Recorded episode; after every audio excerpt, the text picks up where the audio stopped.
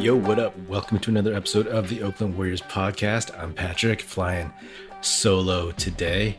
Just finished watching that Warriors-Kings game, and that was definitely what you could call one of those games. This was the first young athletic team the Warriors have seen early in the season. The Lakers, obviously, they're old as dirt, and the Clippers, they are a veteran team.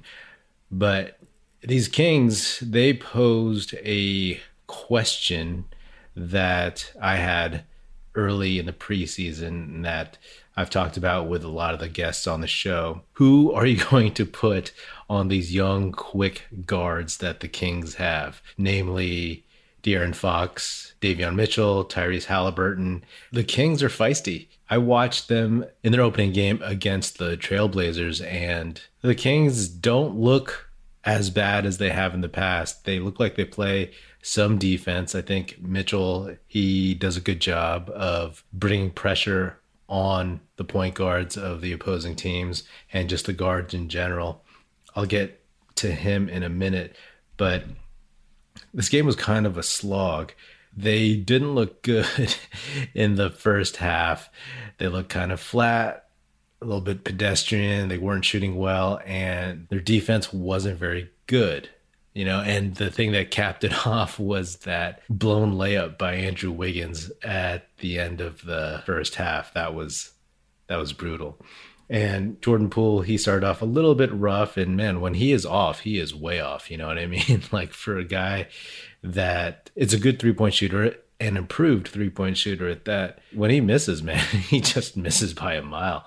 The perimeter defense was a bit of an issue. The Warriors, they have a veteran group out there, but they are not necessarily the most athletic, and I've pointed that out. I felt like that was a bit of a challenge. And they didn't have Andre Iguodala out there, of course, and I'd rather lose this game than force Iguodala to play early in the season when he's a little bit sore and beat up. But, you know, the first half was kind of like, meh. This is a Kings team that has been playing with energy. They took it to the Blazers. They played hard against the Jazz, and they seem kind of hungry. Good on Luke Walton for getting them up for these games. And so, yeah, they came after the Warriors. They played with more immediacy, more intention. But in the second half, the Warriors did enough to win this one. Without Iguodala, they had Juan Toscano-Anderson in there. They put Gary Payton II, as we've talked about before. And I just got to say, Gary Payton II, he is proving himself. We talked a bunch on this show about how the Warriors should carry a 15th guy and how that should probably be Gary Payton II. And then in training camp, when Avery Bradley was brought on, how Gary Payton II was the person we were pulling for because he had more bounce, he was hungrier, he is more athletic, doesn't have an injury history like Avery Bradley does. And he came out, and after a few like awkward jitters, he showed that he could actually contribute. You know, like they put him on some of those Kings guards early on. He was the guy. He was the guy that, like, when we would ask in the offseason and the preseason, who would the Warriors have to put on some of these quicker, more athletic guards that Steph or Jordan Poole couldn't stay with, or Damian Lee, or an older Iguodala? And it was like Gary Payton II. And it was kind of awesome to see him out there doing exactly what we had hoped he would do. And then on top of that, scoring 10 points, getting a couple dunks, hitting a couple threes, and overall just having a pretty solid showing for his first time getting major minutes this season. And again, as this is all just kind of a process, it's like, all right, you know, we're feeling this team out as observers, as fans, and GP2, he is earning the trust of Steve Kerr. He's going to earn more minutes. And to be honest, I'm not going to say he's a great shooter or even a good shooter, but at least his stroke doesn't look bad. It doesn't look terrible. He's been working on it apparently, so maybe it looks better than it used to, but either way, going with him over Avery Bradley was definitely a good decision. And the Warriors cutting Gary Payton II, and then re-signing him to a non-guaranteed cheaper deal was probably a savvy move on their part. The lineup at the start of the fourth quarter was interesting. It was Gary Payton II, Jordan Poole, Otto Porter Jr., Juan Toscano-Anderson, and Damian Lee. There was no Bielitsa, and of course, Iguodala was out for the evening. That was a lineup that did okay, but then you could tell like there wasn't enough scoring, so Kerr took Porter out and put Wiggins in. But, you know, let's just say that unit is way better than anything we saw last year. And I just love the fact that Jordan Poole, even though you could tell that guy just has a short memory. You know what I mean? He's super confident.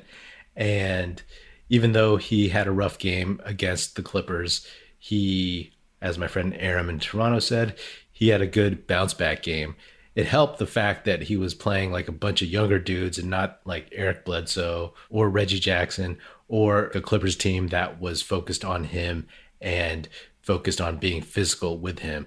But Poole brought it, you know, he had some really solid moments. And can I just say, like, I'm so glad that the Warriors finally have another guy who will take it to the basket, who will drive to the basket with aggression. One of the knocks on the Warriors over the last 7 or so years is that they haven't had somebody who can just go to the rack.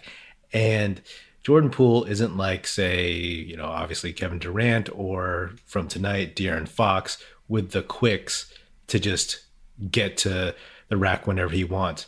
Jordan Poole has to be a little bit craftier, right? He relies on his in and out dribble, on shaking people, on screens and everything, but he will go and he will finish. And that's something the Warriors just haven't had in a long time. And I think that adds like a really interesting wrinkle that other teams will have to watch out for. That'll keep other teams honest when they're defending the Warriors. Because yes, Andrew Wiggins in theory has the athleticism to get to the basket, but he just has a different way of doing it. You know what I mean? Poole will press and push the defense, whereas Wiggins, he kind of, you know, like I've said since last season, he doesn't really show that Maple Jordan aggression and athleticism or play with force, but he'll do a spin move and drop into a fadeaway.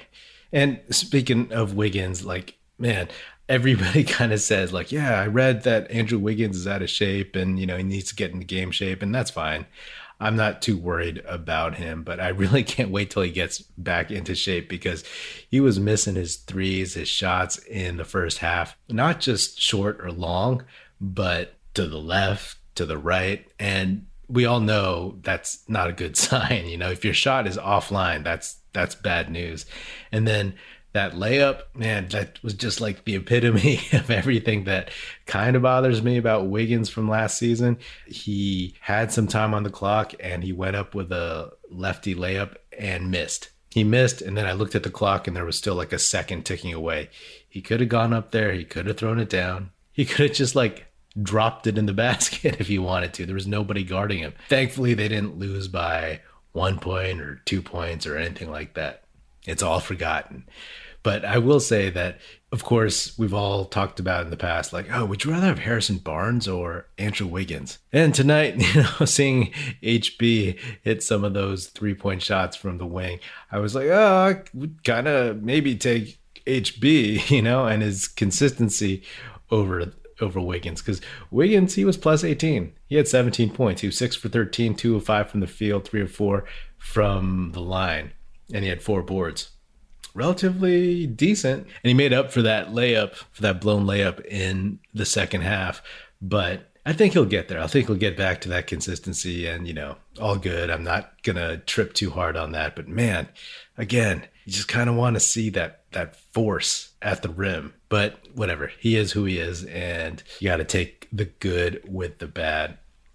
Bielitsa didn't play very much in the second quarter. He just was missing all of his shots. Maybe he just wanted this win too much against his former team, but he was getting beat off the dribble too, like on switches, and he just didn't have the athletic profile, I'll say, for this game. He wasn't built to guard any of those Kings guards. So the Warriors just went smaller in the second half with their second unit. And, you know, they held up. They held up and it worked. It's great to see that the 6-minute mark in the fourth quarter when Steph comes in, when Draymond was going to come into, that they were waiting at the scorer's table and the Warriors just added to their lead. I think Jordan Poole hit a shot. And then it was like 4.5 minutes left. And they were like, okay, we got to call a timeout or stop the game to get these guys in. So, you know, it was one of those games that last year, maybe the margin of error is so slim that the way they played tonight, if this were last season, maybe halfway through the fourth, they are down 5, down 7 or something like that. But instead they were up. So that's the difference that having a deep team makes. So I'm all good. 3-0. We're good with this. And Steph had a not so great night. Shot 9 for 23, 4 for 15 from 3. He even missed a free throw, you know? So he was 5 of 6. So that's a bad sign. But he had 10 assists, plus 14, 27 points. He hit big shots when he needed to. Never want to take him for granted. And then Draymond shot 6 for 12, had 14 points. Okay, he shot 12 times. Are you serious? He shot 12 times. Like, this is what we want. We want him to at least be a threat to shoot wherever it is, whether it's a 3, whether it's a mid-range, whether it's in the paint. I don't care. It's good that he's shooting because they needed his 14 points for sure. The NBA is back, and at DraftKings Sportsbook, an authorized sports betting partner of the NBA, the key to victory is a strong starting 5. New customers can bet just $5 on any NBA team to win their game, and if they do, you win $200 in free bets. So why not make your roster of Washington, and,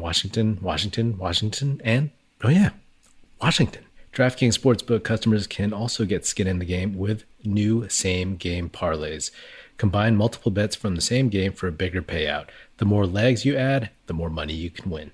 DraftKings is safe, secure, and reliable. Best of all, you can deposit and withdraw your cash whenever you want. Download the DraftKings Sportsbook app now. Use promo code TBPN. Bet just $5 on any NBA team to win their game and win $200 in free bets. If they win, you win with promo code TBPN this week at DraftKings Sportsbook, an authorized sports betting partner of the NBA. Must be 21 or older, New Jersey, Indiana, or Pennsylvania only, new customers only, minimum $5 deposit and $1 wager required. One per customer, restrictions apply. See DraftKings.com/sportsbook for details. Gambling problem? Call 1-800-GAMBLER. A couple of final things. It was good. It was kind of funny to hear all the Warriors fans at Golden One, whatever it's called, the Kings home arena. I was watching the Sacramento home feed and they were like, who let in all these Warriors fans? So that was kind of funny. I mean, reminds me, of course, of when Lakers fans used to be up in the Oakland Coliseum when the Warriors were terrible. And the Lakers had like Kobe and Shaq, and before the We Believe era, that was always kind of brutal. I do want to talk about Davion Mitchell. He looked good out there, man. He looked good. Like, he looks like he knows how to play defense. I mean, I think he's like 23 years old or something. So he's a grown-up in the NBA. So he's strong. He has deceptive quicks. He's smart. He seems to be doing his homework from what I've read on his different matchups. His shot's pretty good still. It's translating to the NBA, his three-point shot. And he's got a nice floater. During the draft, I talked to Aram in Toronto a lot about Davion Mitchell, and we definitely, neither of us wanted him at number 7. But, man, when we got Kuminga at 7 and Mitchell was still on the board, I was like, oh, okay, I'll take Mitchell at 14. That would have been a nice mix of a future prospect, very, very like high ceiling, and somebody who can help now.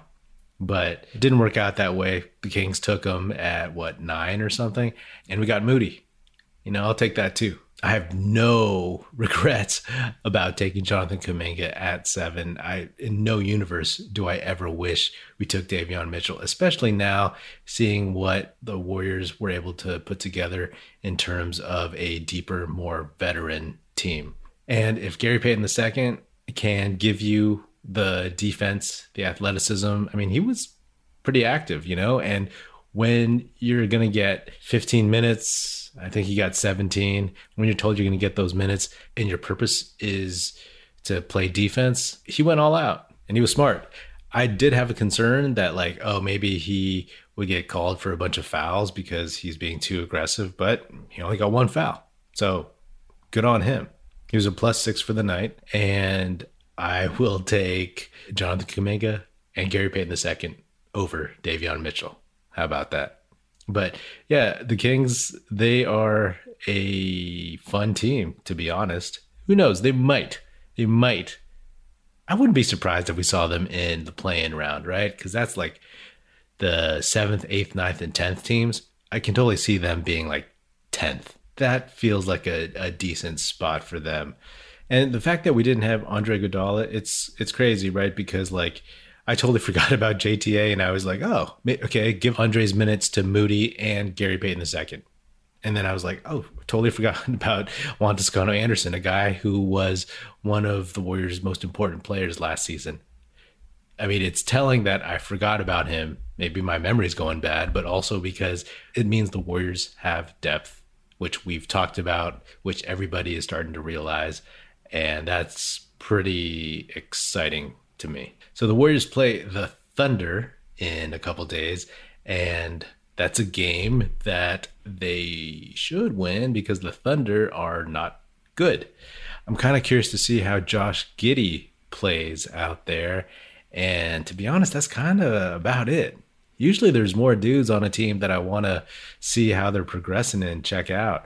But Giddey, because he was drafted surprisingly 6th before the Warriors took Kuminga, thankfully, I'm curious to see how he's panning out. I think he'll be solid. He looked decent in the preseason. I'm not sure how much playing time he gets, but on OKC, I'm guessing he sees the floor for sure. The kid is only like 18. I don't know if he's turned 19 yet, but he's somebody that the Warriors went out to see him play on the Australian national team.